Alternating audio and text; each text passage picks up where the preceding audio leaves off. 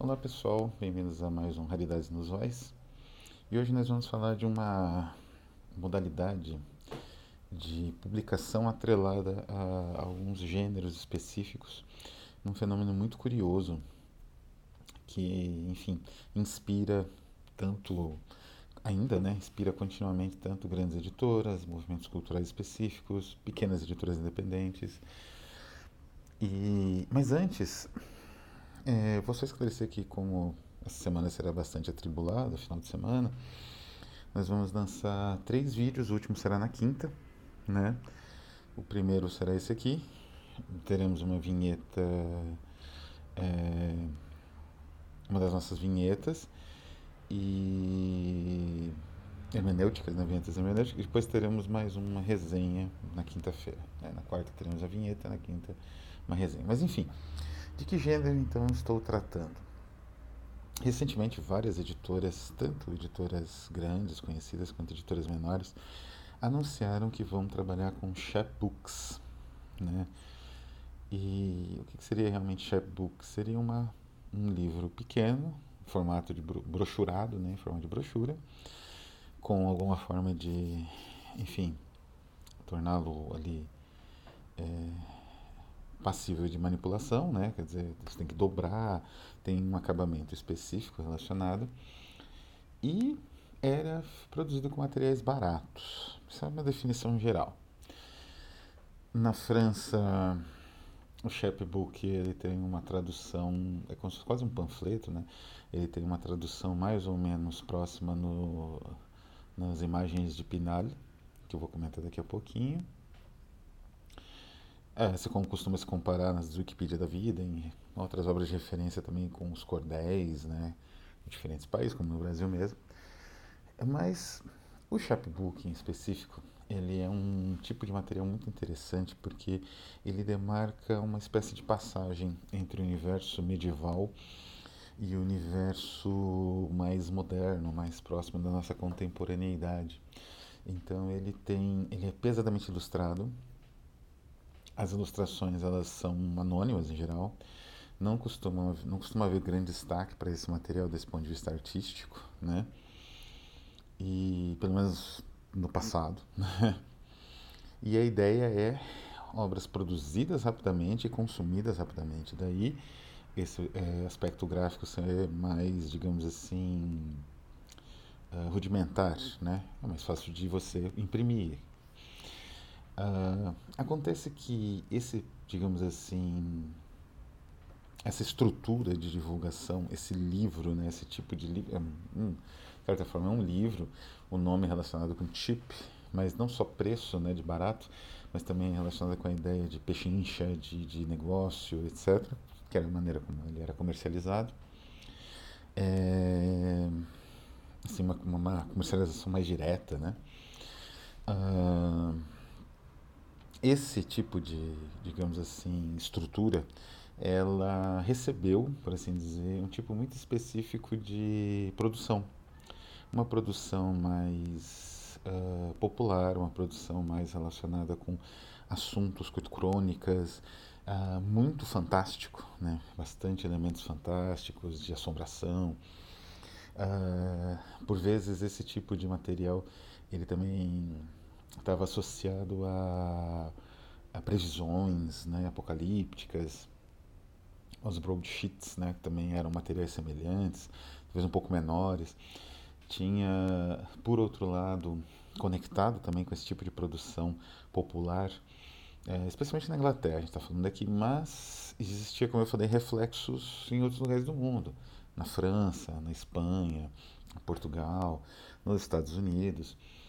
É, esse material também ele tinha uma certa ressonância nos almanacs em geral e num almanac muito específico que eram os almanacs de prisão ingleses. Né?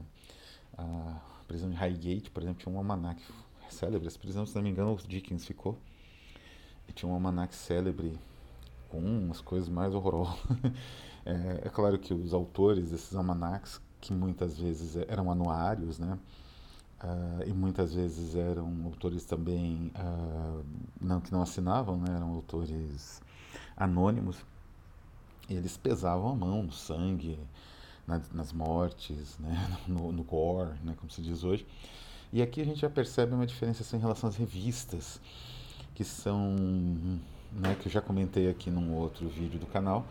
As revistas, elas são um método de, digamos assim, de transição de conteúdo muito mais contemporâneo, relacionado à periodicidade, relacionado à, temática, relacionado à estruturação de um projeto de arte, né?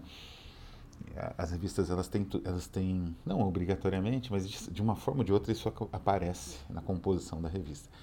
Enquanto que os chapbooks não, os almanacs antigos também não. as imagens de Pinard que eu falei também não, que eram imagens é, na verdade, eram esses materiais né, impressos de baixíssima tiragem e curtos que rolavam de mão em mão nas feiras de cidades santas, de lugares de procissão, eram negociados ali, né? Quer dizer, você via aquele batelado de, de, de livretinhos com narrativas breves, com poemas, com é, profecias era um material muito popular que por um longo tempo permaneceu um pouco eclipsado. Mesmo os românticos, né? mesmo um William Morris, que tinha uma grande admiração pelo passado medieval europeu, ele recuperou manuscritos, material incunábulos, quer dizer, material produzido com mais elaboração para uma determinada classe social esses materiais eles muitas vezes não sobreviviam, né? Eram feitos de uma forma muito mais bruta, muito mais crua. E a recuperação deles, na verdade, começou no final do século XIX. Uh, o Morris indiretamente acabou ajudando a recuperar esse material na Inglaterra, a memória desse material chapbooks. Né? Logo, as grandes editoras teriam também seus chapbooks, né? suas, suas edições pequenas e um trabalho extraordinário dos escritores franceses, franceses Alfred Jarre e Rémy de Gourmont recuperou esse material de uma maneira mais universal. Oh, nas revistas L'Imagier e Perinderion, né? L'Imagier foi editada pelo Rémy de Gourmont e pelo Alfred Jarre durante algum tempo. Jarry, né? Alfred Jarry. E daí o Jarry saiu e foi montou sua própria revista que durou dois, três números, que é Perinderion. A L'Imagier durou uns 12, 14 números. Essas revistas existem na, na divisão de digitalização da Biblioteca Nacional Francesa, a Gálica, e é um espetáculo você baixar aquilo no PDF, ver página por página, qualidade, a, o tipo de, de imagem, né? A, a beleza dessas imagens populares que eles recuperam e o texto maravilhoso que os dois, né, às vezes um, às vezes outro, vão compondo ao redor dessas imagens. É uma das revistas mais extraordinárias que eu tive né, acesso, ainda não diretamente, mas indiretamente. E uma das, uma das ali começou algumas experiências mais radicais, da, tanto de um quanto do outro autor, tanto do Gourmand quanto do, do Jarre né, do Jarry.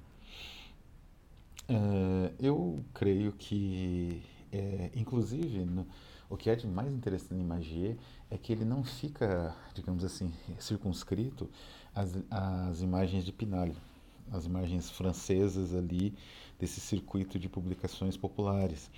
Ele traz publicações da Índia, autores contemporâneos deles, né, que produzem um pouco inspirados nessa, nesse tipo de primitivismo calculado. É, ou seja, é uma revista incrível, né, com um manancial de imagético, como o nome diz, né, imagia, que é simplesmente espetacular, uma das revistas mais singulares do século XX, mais importantes também por esse ponto. As editoras independentes, aí a gente dá um salto né, para a nossa época agora, século XXI.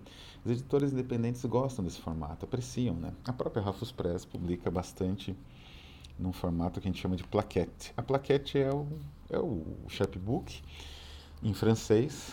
É um nome mais amplo em francês, quer dizer mais ou menos brochura, livro brochurado. Em geral com essa encadernação e com número limitado de páginas. Utilizamos essa expressão em francês, primeiro porque não é exatamente o chapbook, evidentemente, embora seja artesanal, mas ele uh, dialoga mais com a produção dos simbolistas brasileiros que usavam esse termo francês para esse tipo de publicação. Né? Uh, outras editoras também têm seus próprios é, que serviram de referência para Rafus Press, pelo menos, né? São muitas que são muitas mesmo no Brasil fora que têm seus próprios chapbooks e plaquetes. Vou mostrar aqui alguns, que é o meu acervo que eu tenho maior referência e preferência.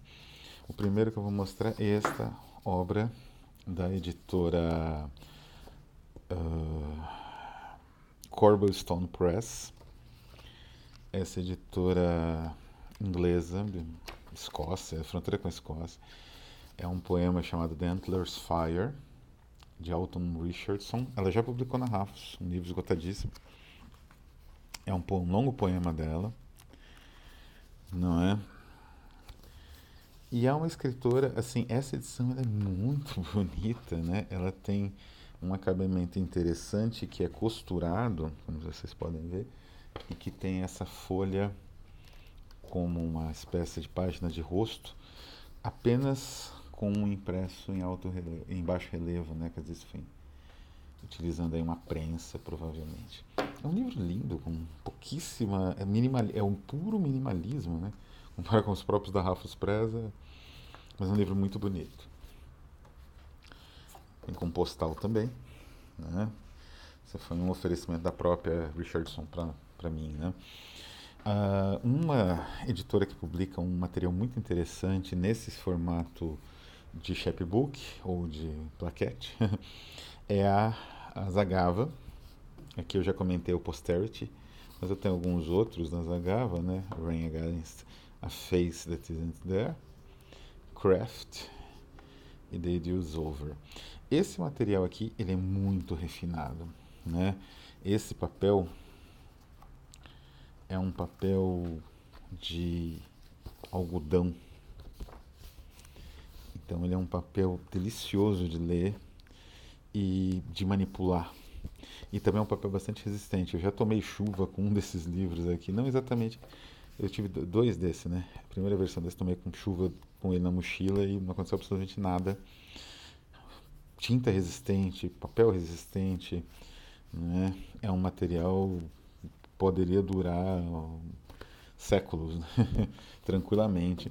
Bem diferente das ideias originais de chapbook, né? Como eu falei, a, a, concepção deu origem a uma série de outros desdobramentos, mas também uma literatura marginal, uma literatura poemas, né? Falei poemas ou narrativas curtos e uma literatura que não se enquadra exatamente aí no que se espera, né?